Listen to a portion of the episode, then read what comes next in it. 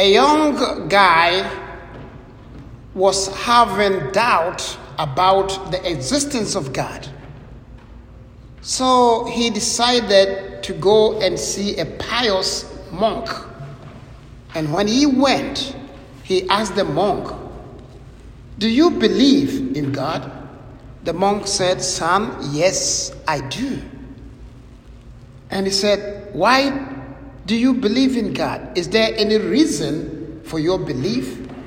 And the monk said, "Because I know him, and because I experience him every day in my life." And the young guy started thinking about that. He said, "How is that possible?" And the monk said, "Because I experience the love of God in my heart every moment." And love of God dispels doubt, as the morning sun dispels the morning dew. This is proven to be true. If you love God and your neighbor every now and then and all the time of your life, that will dispel the darkness of doubt in your life. Then this gentleman thought about this for a while and asked the monk, "So how can I attain the certitude that you have?" The monk said, "My son, is simple. Love everybody that comes your way. Love your family, love your friends, love your neighbors, and love those you think are enemies of yours. And as you practice that constantly, you will be illumined, and that certitude will surely come." But I believe that what this monk is saying is nothing different from what Saint John tells us in the second reading. God is love, and those who love are begotten by him, and they know God. God is love. The essence of God is loving. And so, in John's gospel that we read today, the reason why Jesus Christ came into the world is that expression is to express the love of God for us. "For God so loved the world that he gave his only begotten Son, that whosoever believes in him will not perish, but have everlasting life." So, what kind of love did Jesus show? The love that made him stand in the place of the guilty, taking the place of humanity and taking the punishment of humanity upon himself on the cross, suffering and dying in our stead so that we would be set free. And so Jesus says, "I give you a new commandment." And the commandment stands for the fact that you did not choose me, but I rather chose you, and I chose you for a purpose. You did not become a Catholic just by accident. And I know I did not become a priest just by an accident. You did not marry your spouse just by accident. It is all part of God's plan, and that plan to express his love in the world. A priest who cannot express the love of God for people is a weed in a wrong place. And if as a husband or wife, I cannot live in love with my family, there is something that has gone wayward. Christ chose you for a purpose. You did not choose me, but I chose you. And I chose you to go and bear fruit, indeed, fruit that will last. For the past two weeks, Jesus in John's Gospel has been telling us a great metaphor I am the good shepherd. I lead my sheep to pasture, and no one will take them from me. I will lay down my life for my sheep. I know my sheep, and they know me, and they hear his voice. And so if we are part of the flock of Jesus Christ, we hear his voice. He leads us to pasture. And even in the difficult circumstances, he stands in our place. Then he goes on to say, I am the vine last week, and you are the branches. And if you abide in me, you will bear fruit, fruit that will last. And today, he goes on to say, you did not choose me, I chose you to go and bear fruit. The only way to bear fruit that endures is remaining in the love of Christ. Remaining and sticking to him, the good shepherd and the true vine. And when we develop our, our nourishment from him, the nourishment of the word of God, the nourishment of the sacrament, especially the Eucharist, the nourishment that comes through our communication with our Lord Jesus Christ in prayer, we are going to bear fruit that will last. But in bearing fruit, it is not just any fruit at all.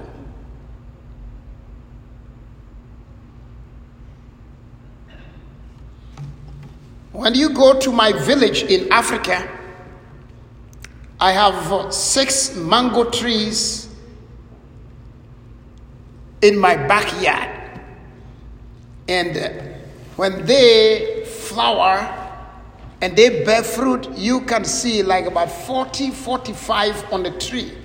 And that my brother-in-law will go and cut wood and jack it so that the branches won't fall apart. But as they grow, the fruits will be falling away. And the few that remain, when they are ripe, you cut it, you see brown spots in it, which means that the fruits have become infected.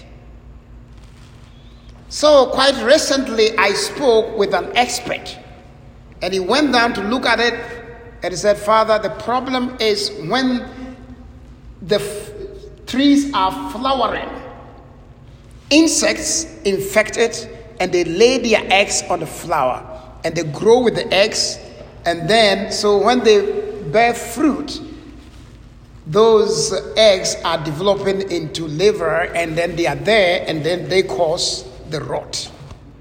So although those mango trees were bearing fruit, but the fruit they were bearing were not wholesome until after they had been treated by this man, that they are now bearing fruit that are wholesome. We can be members of the church. We are the branches of the vine. We have been chosen by Christ to go and bear fruit. But the question is, what kind of fruit are we bearing? Are we bearing fruit that are edible and wholesome? Or you are bearing fruit like my mango trees of yesteryears that were bearing fruit but which couldn't be edible? If we bear fruit, and our fruit is not motivated by love, that fruit has no meaning and is not fruit that endures. It is good for nothing. And that is why Jesus says, remain in my love. And if you love me, you keep my commandment. And the new commandment that Jesus gives is love one another as I have loved you. And Jesus' love was love that is indiscriminate. At the Last Supper in John's Gospel, Jesus washed the feet of the disciples, expressing his love for them, expressing his call to serve them. You call me master, yet I have washed your feet. Go and do likewise. If you understand this, you will be saved.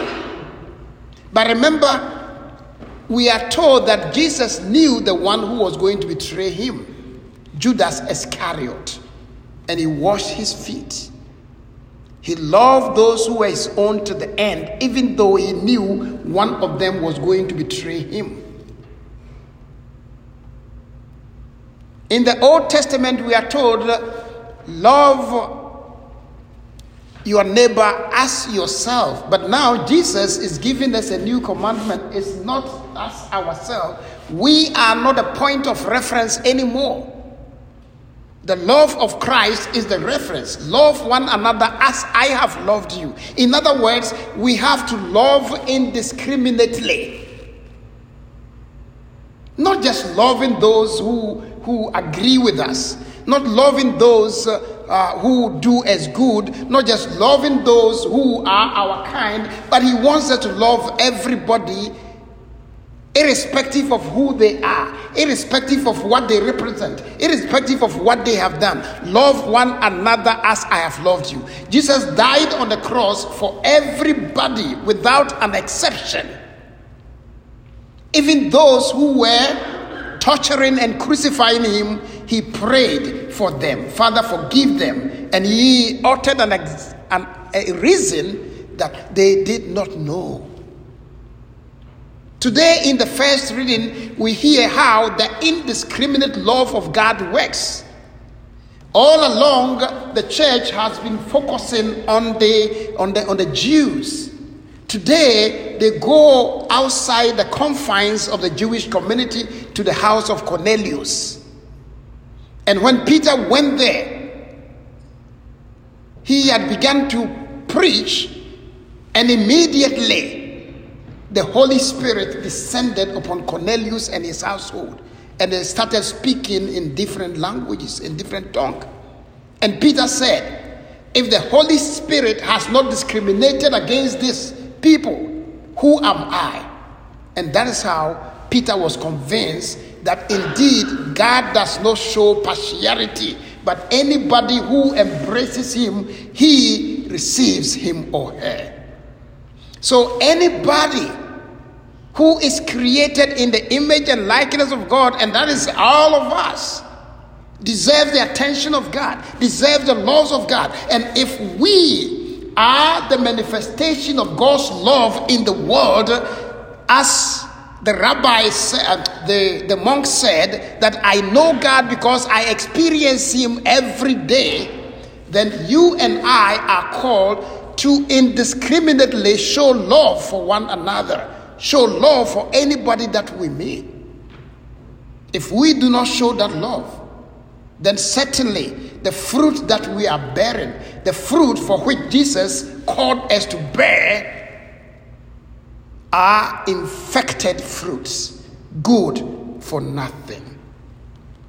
What is the point when I claim I love you, but the moment you leave behind you, I'm saying all kinds of horrible things about you. I am gossiping every now and then about you, saying things that I cannot even substantiate. And yet I smile and say, oh, I love you, you are awesome.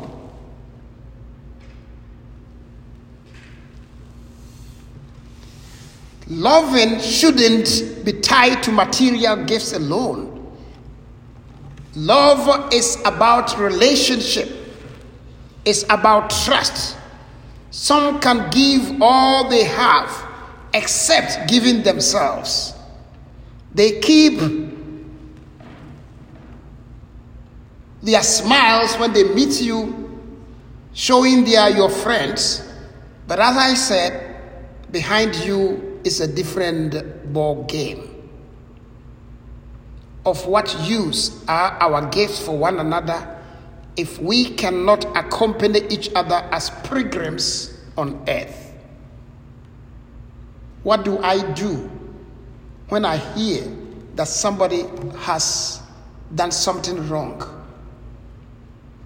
Do I see that person as a child of God who deserves the healing of God and the forgiveness and mercy of God? Or we ostracize that person from our, you know, friendship. Oh, I can't believe what it did. And we don't want anything to do with that person. And we are not courageous enough to go to the person and hear his or her side of the story. We have pushed a lot of blessings away because we became the judges and judged them without even listening to them. How can I claim I love you if I do not see or say anything good about you? Saint Paul says, love is patient and kind. Love is not jealous or boastful. It is not arrogant or rude. Love does not insist on its own way. It is not irritable or resentful. It does not rejoice at wrong, but rejoices in the right. Love bears all things, believes all things, hopes all things, endures all things. Love never ends. We cannot say that I've loved enough and enough is enough. Love has no end. Dearly beloved, today as we celebrate Mother's Day, let us focus on the fact of the love that mothers show for us. They are willing to change their plans. They are willing, you know, to, to, to sacrifice anything, even the things they cherish, for the good of their children. Yet, the love of mothers is nowhere comparable to the love of God for us. Mothers carry us nine months when we are helpless. And when we are born, they take care of us. And for some of us, after even twenty years, our parents are still taking care of us.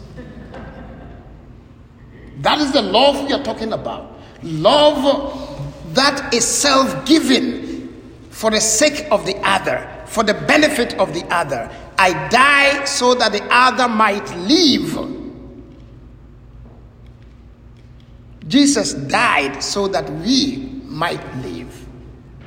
Unfortunately, today, when the tables have turned around, look at the plight of elderly mothers. Their children are nowhere to be found. They are never supportive.